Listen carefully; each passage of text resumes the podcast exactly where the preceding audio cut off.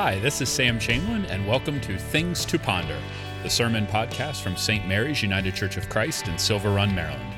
Follow along with St. Mary's at stmarysucc.org or on Facebook and Instagram. Wishing you peace and good, my friends. So, last week we started a very short sermon series, just three weeks, um, up until I get to take a deep breath. A, sh- a, short sermon series focused on this intersection that we find ourselves in in this moment right now. And again, today, particularly in this congregation, kind of highlights this intersection. That as we take more steps forward, kind of back into some sense of normalcy around this entire pandemic, like I said, with so many of us, you know, vaccinated and therefore, you know, welcome to demask in worship. It's just a small sign of what all of us are experiencing this summer, being able to re engage back into the world in so many ways. And there's so many cool stories that pour out every single week of being able to go and do something that you haven't done in a year, or connect with family that you haven't seen in person in a year. I'm sure if we spent some time and just shared stories, it'd be story after story of new stuff that is happening. And I want you to hear from the church that we pray that this is just one of the best summers ever for you. Really, really want that. I hope that this summer is fabulous and creates just that much more meaning than even a typical summer. But this sermon series is built around the idea that that awesome summer is not separated from our faith. It's not something different than our faith. We are also entering now this third week of what we call the season of Pentecost. And the season of Pentecost is where we proclaim and live out the truth that the Spirit of God is found not just in the temple or in the places that we identify as sacred. The whole point of Pentecost is that the Holy Spirit of God is unleashed on the entire world. And so, wherever this summer takes you, we pray that as you go, you would lean into the ways that God will show up there in the ordinary and the everyday with great curiosity, purpose, and intentionality. Don't show up to your summer mindless of what it is that God is doing in the midst of your summer. And last week we began looking at, we called it God, God in the bleachers, and looking at how, you know, so many of us are doing sports. We've got kids that are, you know, going to be at 4 H shows, livestock shows, any place where we kind of find ourselves on a bleacher su- supporting one another. We said, God is there. We read a story about how God creates community around us and how we are called to be that community that loves, supports, and cares one another. It is a way of being Christian, even on the side of a ball field. Today, our sermon is called God on the Menu, and you can probably figure out where I'm headed, but nevertheless, one of the memories that I will always keep with me post vaccination was the first time Jenny and I went out on a date to a restaurant to just eat. And this now we've been doing some carry out and all that, and there was there was one time we went out, but it was like right dead smack in the middle of the pandemic. We had just sold our house, so we said, all right, this is worth test taking a risk. So we did go out once. That didn't that didn't really count. And we've done some stuff with our kids, but that's not a date, as most of you well know. So that first time that we went out, just the two of us to go to a restaurant and eat, is something I will always remember. And we went, and I, I, don't intend to do commercials, but today is going to be a commercial. We went to this little place, this new place in Westminster called the Lost Lion. Anybody been there? Anybody been to Lost Lion where the old Papa Joe's used to be? Right next to the coffees. All right, I know what y'all are doing the next week or so. For two people who honeymooned in Ireland, the, the idea of going to any place that had like pub atmosphere is just where we want to live. Okay, that's just, you, you slap pub on any restaurant, we'll go there at least once. And if it's half decent, we'll go there 10 times. Like we, that's just our environment as, a, as in, in our relationship. So we rolled up and I'm faced with the perpetual problem that we all face when we go to a restaurant.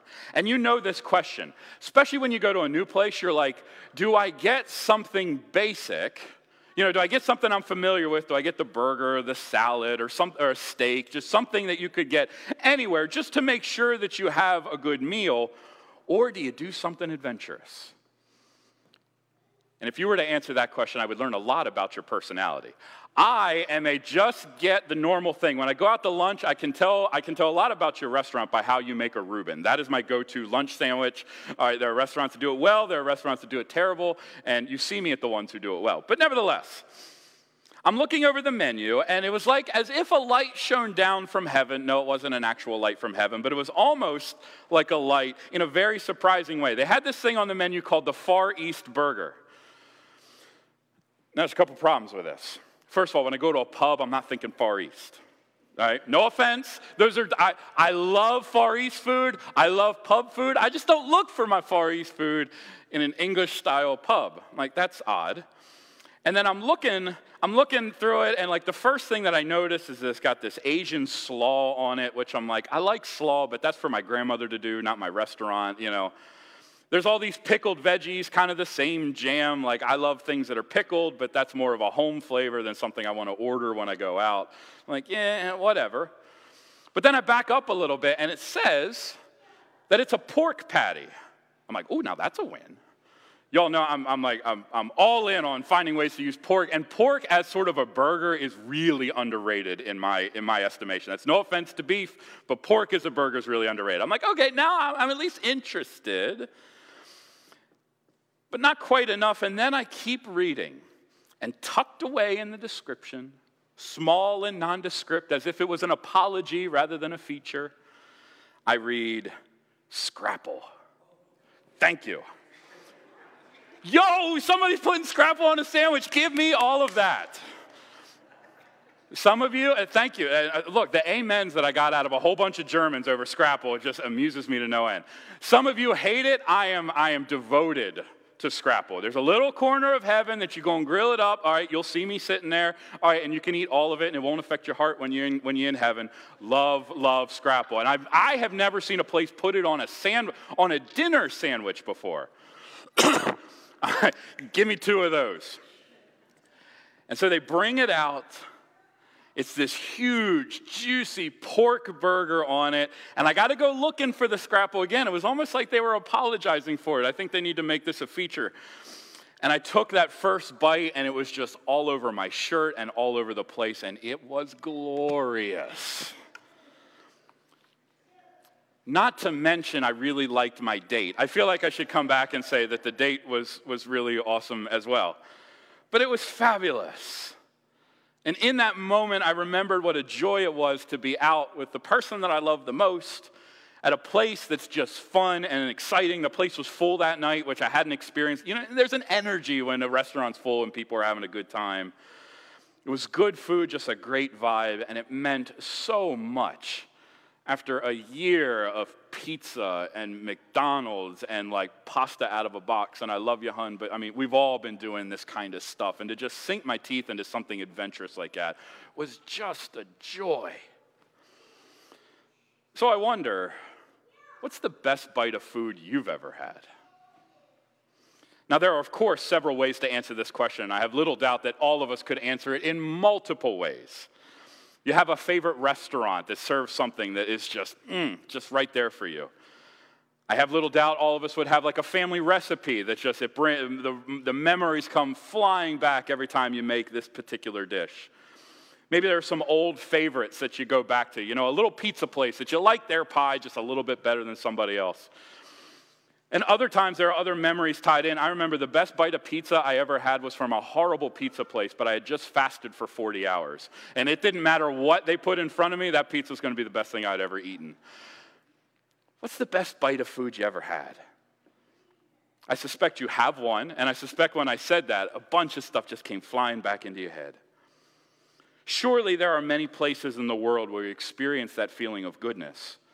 But surely there are few as universally shared experiences as the one of food. One of the things I've heard from you all in the last few months is that you've started slowly but surely getting out and eating. And a terrific meal, a good drink, good company certainly have all the earmarks of spirituality, do they not? When we have a good bite and we're in a good vibe, it indicates that we're participating in something that is larger than us. And therefore, because it's bigger than us, it's a place where spirituality, where spiritual formation can happen. This is where the preacher kind of ruins that thing for you. But God is present in that space, and there's something profound about that experience. Today, I'd like to reflect on that for a moment, and I want to begin by reflecting on it in the scriptures by starting in the beginning. In the beginning, we're going to look at the creation account for a moment. Now, to shift gears here a little bit, we spend a lot of time in church not talking about our best bites of food. We spend a lot of time in church circles talking about what's wrong with the world. And when we do that constantly, sometimes, sometimes quietly, maybe unspoken, maybe even unnoticed, our discussions about creation, about the world that we find ourselves in, these words, and God saw that it was good. Sometimes we tell this story as if the more glorious we make that original creation, the bigger we make the fall. Sometimes it feels like we only tell the goodness of God so that we can ramp up just how terrible humans are. We talk about how wonderful the world was created, how beautiful everything was, how in sync and in tune the world was, how everything was provided for, how much abundance there was for everything, only to watch it all fall away when the serpent lies to Eve and Adam takes and eats this fruit with this Shakespearean drama. You can almost imagine reading this story going, Adam, no! Nevertheless, it happens. And sometimes in church, the story of the fall is the story we're most interested in. How did it all go so terrible, terrible wrong? And it's possible then when we do this, when we put Genesis 1, this creation account, Genesis 2, a second creation account, and Genesis 3, the fall, when we stick that all together, the lasting impression that we have is one of sin. But when we do this, and I'm not saying sin's not present, but when we do this, when that's how we read that story, we set ourselves up to see a world that is only broken, is exclusively tragic, is unquenchably sinful. And that starts to shape our eyes. It starts to shape how we think about the world, how we see things in the world. Yes, the fall matters. Yes, sin has turned the world. But does our sin, this is what I want you to think about. Does our sin rule out the power, beauty, and abundance of God? Is our sin bigger and more powerful than God's abundant creation? If it is, that is a heck of a claim to make.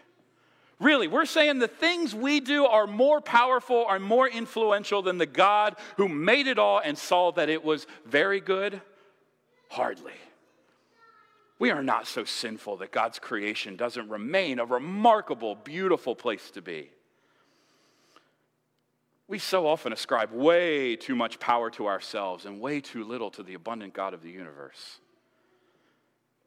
Yes, it's true, sin happened, and our experience of God's goodness is damaged. But God's goodness and God's inclination to bless remains unchanged. Sin, then, if we believe in this abundant God who has not changed one bit, sin in this context might be thought of then as this broken relationship between God and ourselves, that we're no longer able to see God's abundance. That's, that sin is lacking vision to be able to see how God continues to bless and focuses only on our own shame. But God's abundance has not run out. And when God's abundance meets our attention and awareness, and it meets our actual lives, a new way of seeing the world and being in the world emerges. This is the story of the wedding of Cana. John puts this story, this first miracle, at chapter 2. Chapter 2, he introduces Jesus, and then this is the first story he wants to tell. And he puts it there for a reason. He wants to make the point that, that in Christ we are experiencing the remarkable abundance and beauty of God. In this wedding scene, and you've read it multiple times, and you've heard it at weddings, certainly. In this wedding scene, we feel this pinch of brokenness. Something's wrong, right? And any of us who have ever had to run an event know what, like, this tension of, like, we ran out of wine? How exactly did we do that? Like, that's not great. Like, this is, this is not good. You can feel that pinch that there's lack, there's not enough. That sort of brokenness, not having enough, leads us to social embarrassment. We've all been there too, right? And this pinch of brokenness that the steward feels is representative of the ways that we all feel brokenness in our lives, where we don't feel like we have enough, where we're socially embarrassed, we're separated from one another, we're in a tight spot. And Mary, Jesus' mother, comes to him and asks him to try to figure it out. Isn't that what we want Jesus to do? Jesus, my life is not right. Please come fix it. And Mary doesn't really know what to say other than anything different than you and I would say. We're like, Jesus, just come fix it. And that's basically what Mary says. She's like, um, Jesus, you want to do something about this? And he's like, really? As an aside, Mary's question in and of itself is a remarkable reminder that the work of God involves the minutia of our lives. It's important to know Mary feels it, and she goes and asks Jesus, Hey, can we get some more wine? Like Jesus cares about these things, which is a profound theological statement in and of itself, but we'll talk about that some other time. And Jesus answers, My time has not yet come. What he's thinking in the moment is that meaning, I have not yet come to the moment where I will set all things right in the cross and resurrection. But Jesus, as we often do with our mothers, like we hear it and then we got to sit with it for a little bit, and then we're like, oh, that's what she meant. Okay. And Jesus goes to work.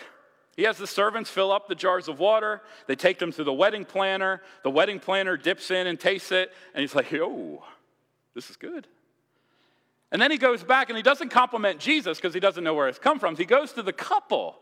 I love this. The steward gets it all wrong. He goes to the couple and he says, Usually, folks break out the good stuff early so that, you know, you get a little, you know, happy, you're enjoying your time, and then, then we give you the cheap stuff. He says, You have saved the best for last. Jesus' abundance reflects really well on this couple. Not only is this a wonderful, wonderful story of a rectified situation where Jesus does put this little thing back together, it is a theological statement about the goodness of God. Not only does our sin, not only do our failures not nullify God's goodness, but in Christ there's even this sense of an even more abundant goodness that is breaking forth. Indeed, one of the prayers that we pray on Good Saturday, the day, uh, Holy Saturday, the day before Easter, usually prayed at an Easter vigil, and it's, the, it's a really provocative line. It's called the Exsultet. And in that prayer, we boldly pray, O happy fault, O necessary sin of Adam, which gained for us so great a Redeemer. Hear that line again. O happy fault, O necessary sin of Adam, which gained for us so great a Redeemer. Folks, Jesus is not just duct taping the world back together. He's not just taking a bunch of binder twine and trying to just knot it enough times to keep you from coming apart and keep the world from coming apart. Jesus is making it better than it was. He's making it new. And he's basing that newness on love and on grace. And we are awash in that love and goodness, whether you know it or not. The the core reality of our world is not that it is broken, though it is. The core reality of our world is that God is present in it and God's goodness is seen everywhere. An important theological quip goes like this one sees what they expect to see. If we step out of these doors and go into the world and we expect, we step back into the world looking for sin and readying ourselves for judgment, we'll find it. We ain't got to work hard to find judgment and sin in the world. But when we do that, it erodes us, it spiritually deforms us. But when we step into the world looking for goodness, we can't help but sing of the Redeemer. And we can't help approach our lives in a different way. Again, not to say that there aren't bad things in the world, but our disposition is aimed in an entirely different direction. So when we step into a restaurant or wherever you find yourself awash in enjoyment, we are not just, we are not just lucky to kind of have some scraps that fall from God's table, who is trying to punish us, and somehow we manage to find a good meal here or there. Rather, when we experience those moments of transcendence, we step, we realize that we are already living in a world where the abundance and goodness of God is the rule, not the exception. And that can change our life. Acknowledging God's goodness in that moment is a small but critical step in our formation as believers in a good God who's bringing about a redeemed world. So, what do we do in those moments? What do you do when you're, headed to, when you're headed to lunch this afternoon, or you've got a dinner date planned later this week, or you're looking forward to going to a, you know, your favorite place, you go there once a year, you're looking forward to that sometime this summer? Well, take some of the small steps. Say grace, like out loud. I know y'all real pious and we just kind of do the moment of silence. No, say it out loud. Just say thank you.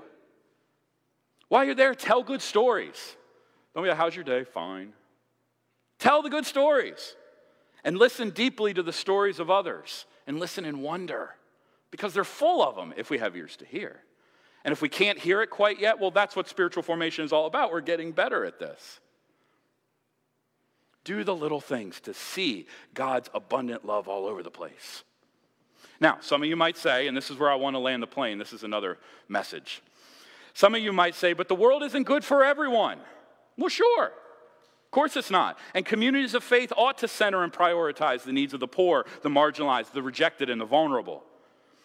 The sting is not the absence of, God, of God's goodness, there is plenty, but rather that we acknowledge that there is ways in which we as humans are incapable of extending that goodness to others and make sure everyone gets to participate in that God, in God's abundance. We do not lack, we just don't, we're just not good enough at making sure that everybody has. And so a nice meal, a great drink, a sweet dessert can and should increase our desire for justice and for equality. If I'm having this blessing, I should pray my neighbor has this blessing as well. There's enough goodness to go around. In God's abundance, I lose nothing. When my neighbor gets something, I'm not left out. And in this way, our experience of God's abundance drives us to actively seek God's abundance for others. Which brings me to the point of public service announcement. My wife, I get this from the very highest authorities. My wife Jenny was a waitress for 10 plus years. And she would always come back. She often worked Sundays, judge away. She'd make better tips on Sundays. Except for this one little annoying fact. You know who the worst tippers in the world are? And she would swear every single week it is church people who go to lunch after church. She said they don't tip. And then what you often get are the little gospel tracts that look like money. Yeah, that's not cool, bro. Don't do that. Like, just as a friend, do not do that. Church people who are out of church. How amusingly pathetic the people who proclaim the abundance of God in a pew are so stingy at a table. So extend God's lavish abundance to others. Leave a tip, not 15%. Open a wallet. You could do 20, it'll be fine, I promise. There's enough goodness to go around. But in doing that, we receive the abundance of God's goodness and we pass that abundance on to others. We participate in the cycle of God's abundance. And in doing so, we extend this remarkable world that God has created and is redeeming. This world that is not utterly, finally known by sin, but the world that we live in that is a good world, a gift to us all, where there is enough for all. Amen.